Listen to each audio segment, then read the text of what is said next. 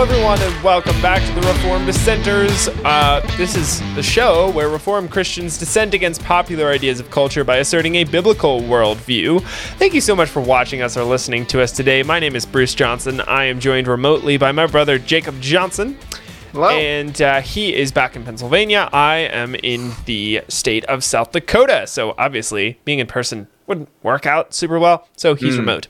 Um, thanks so much for joining us today. Go to trdshow.net. That's our show's website. We got all sorts of cool stuff on there. We also have an uh, option, an ability. An ability. Yeah, we have an option or ability for you to earn free stuff from us. Check out this mug. See, this is our logo on this side. This is, you know, uh, another part of our logo. And uh, Matthew five thirteen on this side. It, it is a it's a cool mug. I like it. I think it's an awesome mug. Um, and if you like it too, you can get one for yourself. You can also get one of these stickers, which is pretty cool.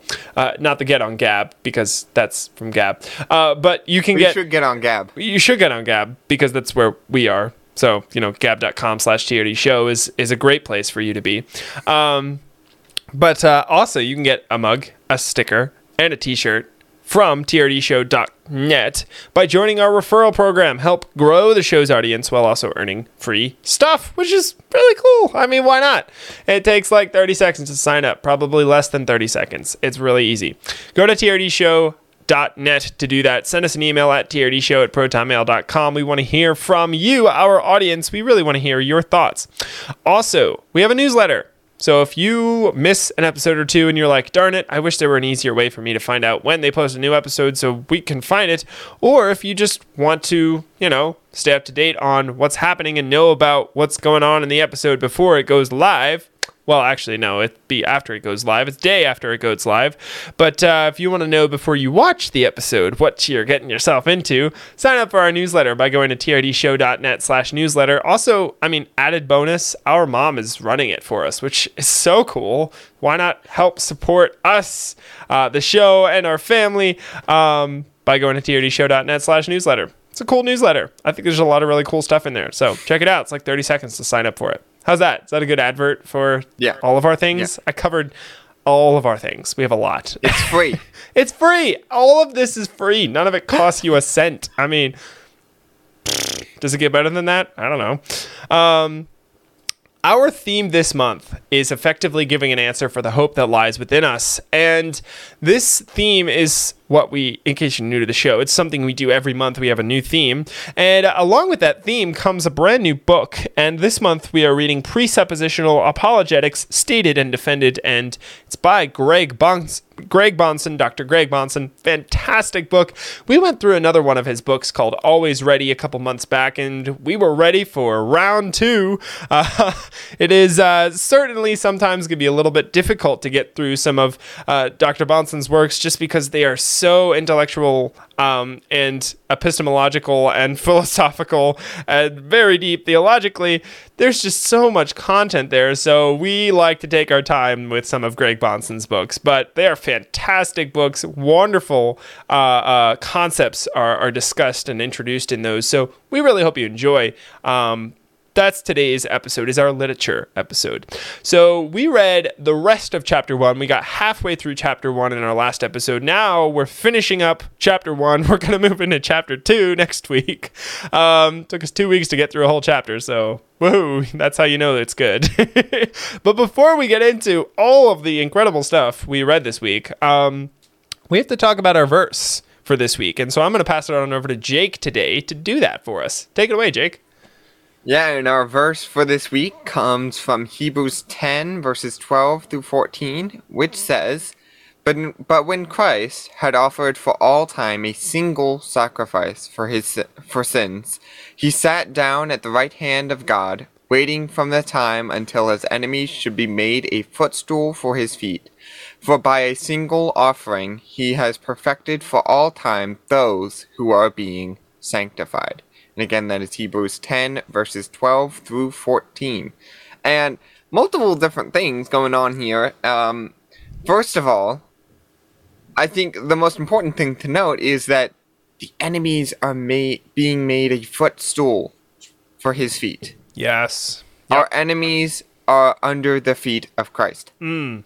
I, I think that is so vitally important for us to understand that we are instead of us being salt and losing our saltiness and being trampled underfoot, we should be trampling. We should be stepping on top of the enemy.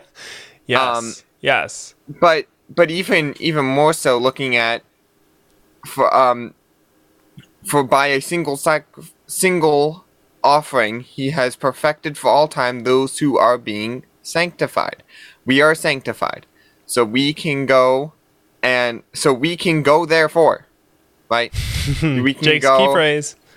yeah Go there for go exclamation and- mark. yeah, yeah, totally.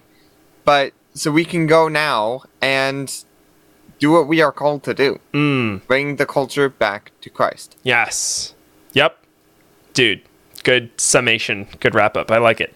Thank you very much. Um, yeah, so we also talked about that on our Monday episode. So if you missed that, go back to our website and check it out, trdshow.net. We've also got links to Rumble, which we'd recommend checking out our episodes on Rumble and not YouTube because YouTube does not like free speech. So thanks, Jake, for that breakdown. Um, let's get into presuppositional apologetics. There is so much here. The rest of chapter one talked about a ton of stuff.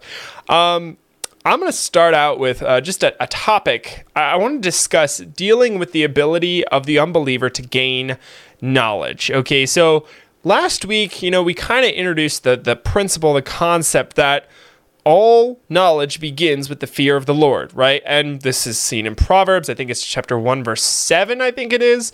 You know, the fear of the Lord is the beginning of knowledge. Fools despise wisdom and instruction.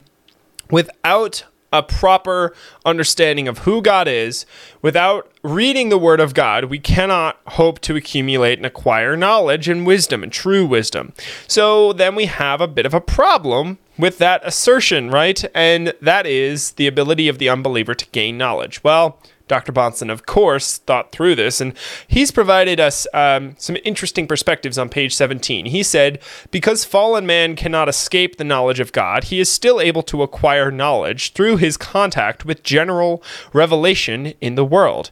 As a creature of God, he retains an iridactable knowledge of his Creator. I love that phrase iridactable knowledge of his Creator. Knowledge of himself, always bringing knowledge of his God as well. However, this knowledge with the sinner, uh, I'm sorry, which, this knowledge which the sinner has and is able to gain only holds him all the more responsible for his intellectual rebellion against the Lord. End quote. So I really just want to draw two things from that quote. I thought was just super good. Super good. That's horrible grammar really nice. I really appreciated how he phrased this. Um, first of all, the iridactable knowledge. I mean, it's iridactable. You can't, however much you want to try and wash out your brain of the knowledge of God, and fools do this. Fools despise wisdom and instruction, and so because they despise it, they're trying to remove the knowledge of God from their brains. They're trying to suppress it in unrighteousness, trying to remove it, right? They can't. It's built in. We are creatures created in the image of God. So no matter how hard, uh, was it the psalmist that said, "How far shall I run? Oh, if I make my bed in hell, you'll still be there." Right? There is no outrunning God. There is no running from the knowledge of God. You are a creature made in the image of God. So you can't escape it. It's built into you. You'll always have that God shaped hole. I forget who originally said that, but it's very true.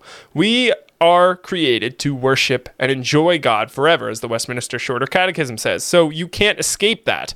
Um, and as Bahnsen says in this last bit, when you try to do that, his last sentence says, however, this knowledge which the sinner has, so the knowledge they have acquired, has has and is able to gain only holds him all the more responsible for his intellectual rebellion against the Lord. So when you try and do that, and you still gain knowledge from science or from observ- observing the world or from what have you, reading literature, you are now making yourself even more responsible to God because He has allowed you to accumulate that knowledge. Uh, I think elsewhere, Bahnsen says the unbeliever is able to acquire knowledge in spite of himself, right? so his whole nature, wanting to rebel against God, suppresses true wisdom and understanding, and yet God, in His mercy and grace, there's no other word for it, still allows that sinner, that fool, to accumulate knowledge despite of himself. So rather than him being arrogant and thinking that that comes from me and being puffed up, he should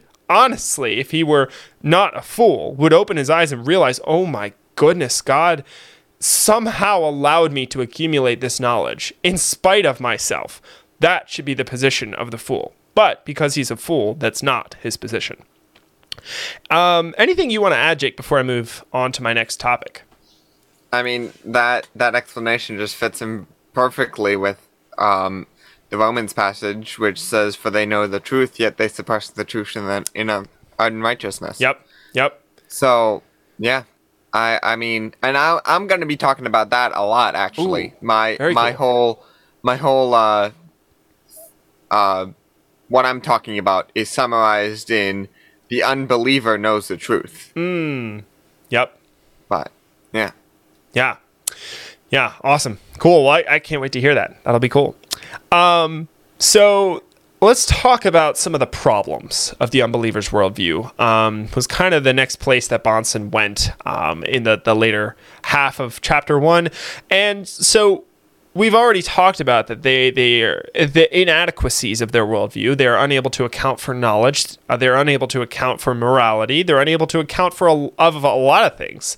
Um, but let's dive a little bit more deeply into that. On page 17, Greg Bahnsen said, Because everything outside the Bible derives its meaning and intelligibility from what is infallibly taught only in the Bible, nothing outside the Bible is in a position to verify it independently and self-sufficiency. Uh, self-sufficiently. End quote. Sorry, I'm jumping over my words today. All right, stumbling over my words. There, couldn't even get that phrase right. All right. so it's been a long week. It's been a long week. There's not enough coffee to get me through this today. so, um, so this whole quote is going back to um, the Word of God being our only self-evidencing ultimate standard, the thing that we go back to and that we cannot verify externally because it doesn't need external verification. That's what he's saying here. Nothing outside the Bible is in a position to verify it independently and self sufficiently. Everything else that we'll try to use to verify the Bible ultimately falls back onto something else, like our own human reasoning. And we know how trustworthy our own human reasoning is. Not very trustworthy. So we can't use anything externally to verify the Bible, or we're in a bad position as Christians, uh, apologetically. Um, so, page 19, uh, Greg Bahnsen kind of continues this quote, um, or continues this idea, rather. He says, The unbeliever is not able to explain anything at all, whether it be about history, nature, man, ethics, experience, or logic. What he has been able to understand and learn in the past, the knowledge which he has attained, has only been possible because he self deceivingly relied on borrowed presuppositions. This concept right here, this is very, very important. What the unbeliever has been able to understand and learn in the past has only been possible because he self-deceivingly relied on borrowed presuppositions. Uh, and then Bahnsen says the the knowledge of God suppressed in unrighteousness. Pretending to be autonomous, the self-sufficient judge of truth, the unbeliever has in fact been dependent on God and his revelation all along. End quote. That was like I read that and I was I was like, wow, he stated that so well. This whole time, the unbeliever thinks that he's doing this on his own. He's all arrogant, all proud of himself. Mm. And he's like, sweet, look at this knowledge I came to all by myself, all by my lonesome. I came to this wonderful perspective on life. And as it turns out, he didn't.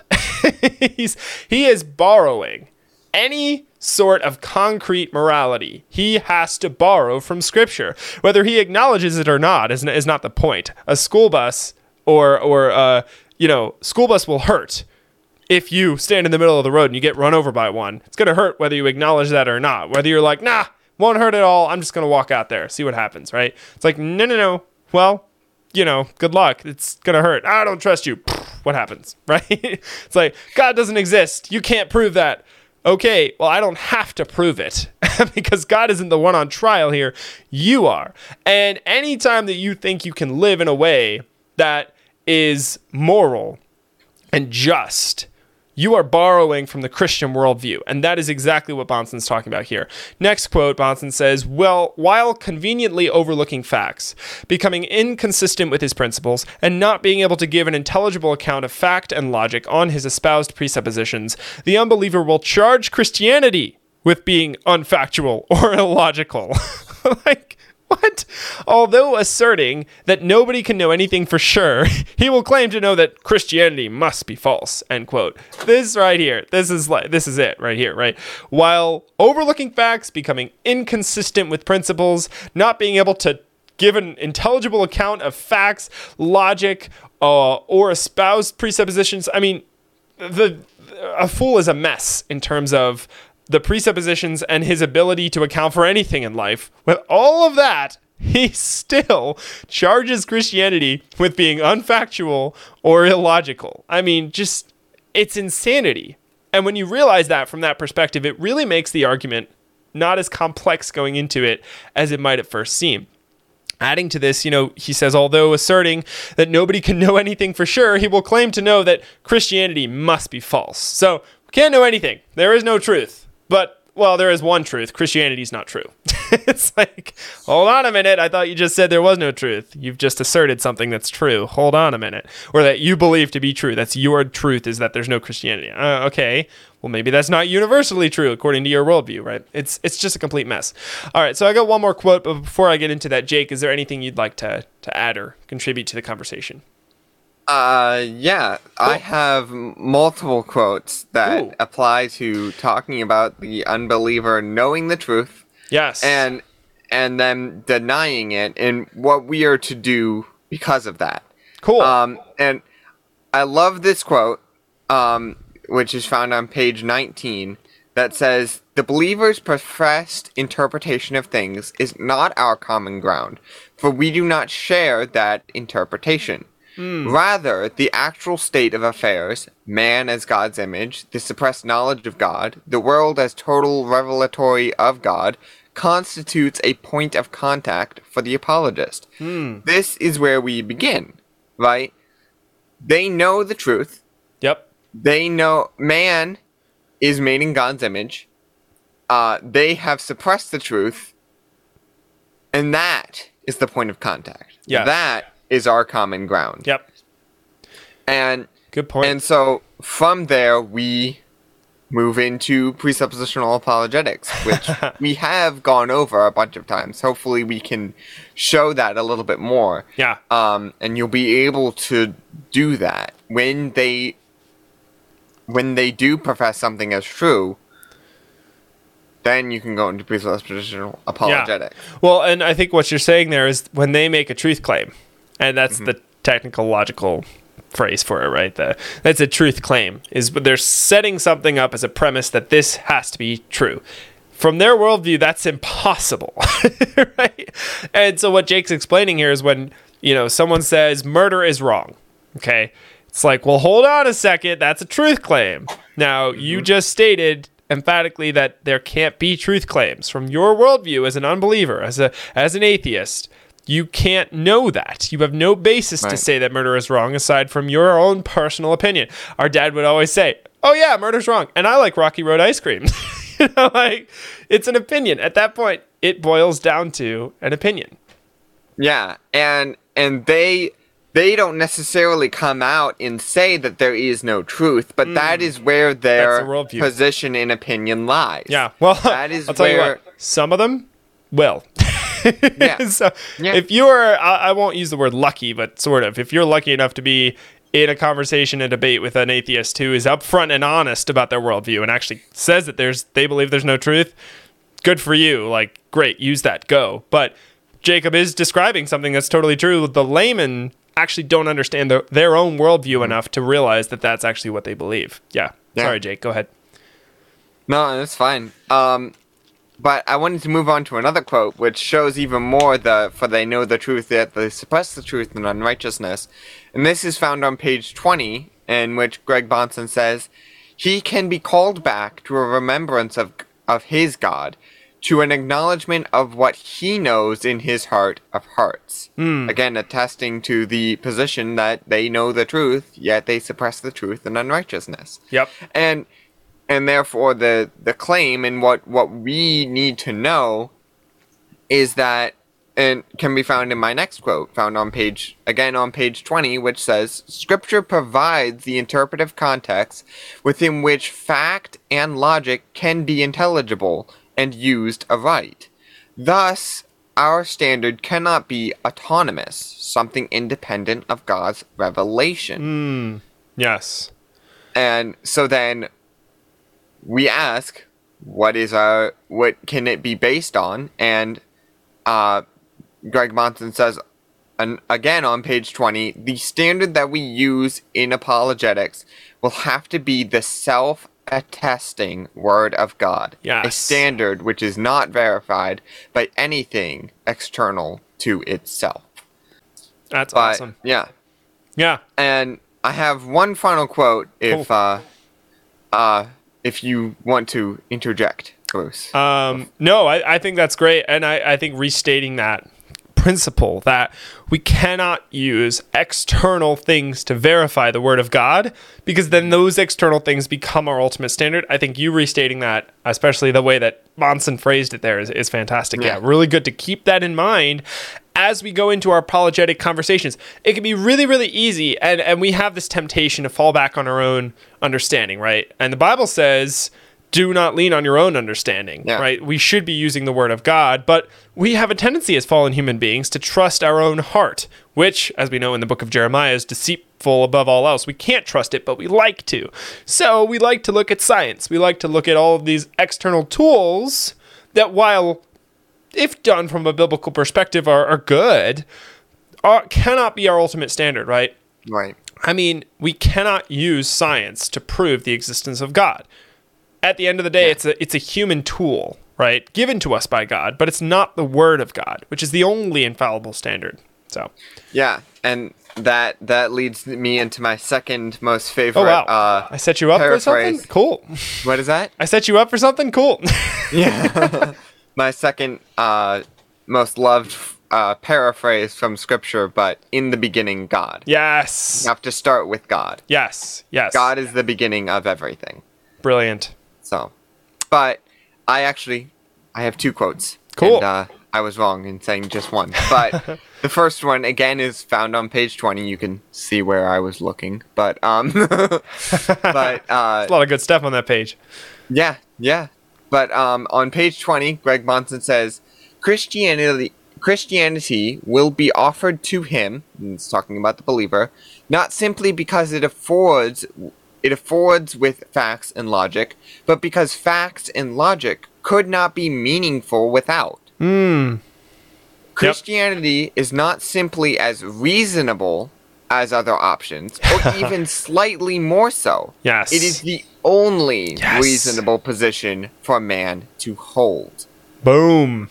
Now that that is a good statement. I wish this were the end of the episode. Just Yeah. cut it right there. It is the only. It's not only the most probable. It's not just one among many. It's not even just like yeah, it makes the most sense out of all. No, it is the only logical, epistemological, theological, and philosophical answer to all Yeah. of life's questions. Yep. God is not one God among among many. Yes, there are no other gods. I think elsewhere, and we're going to get into this in our conversation on Friday, but God literally says, I see no other gods. Throughout the entire hmm. existence of the earth, I have seen no other God. They don't exist. There are no other gods. He is the only true and living God. There are no other gods. They don't exist. This is not just one option among many. Nope. There, there are no other options. He is the creator of heaven and earth, and you are his creation. You need to act like it. that is Yeah. the call here. Yeah. yeah, and moving on to a different page, finally. But um, on page 21, we find uh, another great Greg Bahnsen quote, and this one's a little bit longer, but it says, Moreover, Van Til's apologetic does not tone down the principle antithesis between believing and unbelieving philosophies because the impudence and incompetence of the natural man's alleged autonomous reasoning is taken account of. Van Til urges us to call for the unbeliever's unconditional surrender, humbling, humbly submitting to God's redemptive word, which shall be accomplished only in the power of the Holy Spirit's word. Hmm. I, I just love that love that phrase. Call for the unbeliever's unconditional surrender. yes. That is they so are coming good. at us with pitchforks, and we have the word of God that is living, sharper than any two-edged sword. Yes. Yes. Yeah, they're coming at us with pitchforks, and we have a nuclear bomb. Yeah. Yeah. Yeah, the weapon of all weapons, the word of God, the gospel, the true gospel. Yep. Yeah, dude, brilliant. And yeah, you know, I had another section I wanted to get to, but I think that I'm going to wrap it up with the requirement of a presuppositional apologetic because it plays off of what you were just talking about really nicely and it actually sets up your quote as well. Um, so I might have you restate that in a little bit or at least a part of it. So keep that in mind. Um, but we only have five minutes left, so I'll try and get to this. so um, my first quote is from page 21 uh, here under this topic, which says, Rather than presuming to act as an autonomous judge over God's revelation, presuppositionalism, as taught by Van Til, applies the truths of that revelation to the unbeliever by doing two things. One, setting forth the pervasive pos- positive evidence provided by God of his veracity, and two, performing an internal critique of the unbeliever's world- worldview and presuppositions so as to show that they destroy the possibility of human knowledge. End quote. So he's talking about these two distinct, separate things that we need to do, and he's talking about what Van Til's apologetics do. Um, uh, this is explained a little bit better in, in the second quote, or at least expounded upon in a slightly different way. So I'll move on to this quote uh, from page 22. He said, It seems to me that in this way, Van Til has appreci- uh, yeah, appreciably, yep, that's, think that's how you say that word. All right.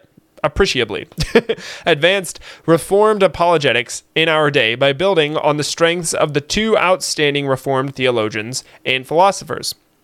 B.B. Warfield and A. Kuyper. Yet, he, and he's talking about Van Til, he has done so without wandering into the questionable inferences drawn by these two great thinkers with respect to their distinctive contributions, end quote. So, actually, I, I wish we had more time. Unfortunately, we don't, but I'd really like to get into B.B. Warfield's perspective on apologetics and, and Kuyper's. Both Bahnsen described as having you know, decent apologetics, really solid, actually, the the top of their class, if you will. Like they're kind of the forefront of reformed apologetics, but they they lacked a few things in several areas that kind of undermined their whole premise. So at the end of chapter one, I would I would really recommend that you grab a copy of this book, even if you're just going to read these few pages. But look at the end of chapter one and just read, I would say, the last three pages of chapter one he goes into a little more detail about uh, Kuyper's, Abraham Kuyper's position, B.B. Warfield's positions on apologetics. They're fascinating topics to study. Uh, and if you you know want to get this book go to our gab page gab.com slash TRD show and uh, scroll down a little bit you'll see a link to this book uh, we post all, all of our books on our gab page so that our audience can reference them and, and purchase them for themselves we encourage everyone to have a copy of all the books we're reading even if you're just going to fact check us you know, we appreciate that too. We like being kept honest. Um, but uh, let me get, I have two minutes left. I'm going to get a little bit into the weeds about their two positions very, very briefly. So not like, not even that deep into the weeds, just a little bit. We're going to, we're going to graze the weeds a little bit. Um, on page 22, Greg Bahnsen said, Kuyper's illegitimate inference uh, that apologetics is virtually useless contradicted Warfield's commendable emphasis that the evidence is so plain that we can show unbelief to be against all reason. End quote. So those were kind of their two holes, their two blank spots, if you will. They're they're overarching premises that kind of had some issues. Uh, Kuyper said apologetics is virtually useless because we can't really convince them. Um, but then the uh, BB Warfield said the evidence is so plain that we can show unbelief to be against all reason. So it's like, all right, well, uh, there's some interesting things to both of those. So I highly encourage you to check that out, read those. Uh, another quote from page 23 Bahnsen said, Other apologetical systems popular, popularly, there it is, popularly presented in the church. They're very popular in the church today, suffer from major internal flaws, despite the many and fine points which can be learned from them. Um, and then he continues later on page 23 and says these non presuppositional defenses of the faith tend to be too concessive. They give too much. Um, they concede too many points to the unbeliever and aim simply to show Christianity as probably true. They do not leave the unbeliever without excuse, but suggest implicitly that he has the prerogative and ability to stand in judgment over God's own word. End quote. So what that's talking about is a lot of the, the apologetics in our day and age today. Uh, that was very redundant in our day and age. Um, they concede, they give too much, they allow the unbeliever too much of a leash. Um, they allow them too much of a rope, and they don't ever hang themselves with it. Uh, so we need to understand that we need to leave the unbeliever without excuse.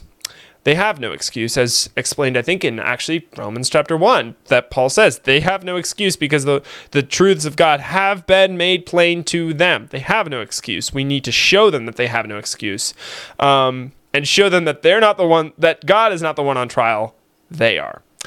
There's a lot more that could be said, and unfortunately, we're almost one minute over time as it is. But, uh, Jake, anything you'd like to add before we wrap up really quickly? No, I think very plainly it's you're and I love this. I love this from the quote. I think this should go on a t-shirt, but we need to call for their unconditional Yes. surrender. Yes. Two things. Go therefore, and then we need to call for their unconditional surrender. I like it. we might be making up a whole bunch of new t-shirt designs if anyone's interested. awesome. Cool. Thank you, Jake. Well, this has been quite the episode. We covered so many cool stuff. If you liked what we had to say, or you didn't like it, or you were like, huh, that's an interesting thought, we want to hear all of those things. Send us an email at trdshow at protonmail.com. Leave a comment under this video. Please like our videos. We've been noticing a lot of people watching them but not liking them. So we're, we're like, oh, did they not like them? if you didn't like it, you know, let us know why. Uh, but if you did like it, please like the video. It really helps us out analytically and helps us uh, grow our audience as well. So we'd really appreciate that. Uh, go to trdshow.net. Follow us on pro First Amendment platforms. Check us out on GETTR, G E T T R. GETTR.com slash TRD show, I think is where we are. Go to gab.com slash TRD show. If you're not on those two platforms already, you should join those two platforms. They're fantastic, um, especially Gab. I would really highly recommend Gab. If you're going to join one of the two, join Gab. Um, join our newsletter, trdshow.net slash newsletter. Looking forward to uh, having more people sign up. We'd really like that. And I think you really would too. You get a lot out of the newsletter. It doesn't take long at all to sign up, it's like 30 seconds. Um, and with that, we will see you on our Friday episode. Thanks so much for watching. We'll see you then. And remember everyone, in all that you do, do is unto the Lord.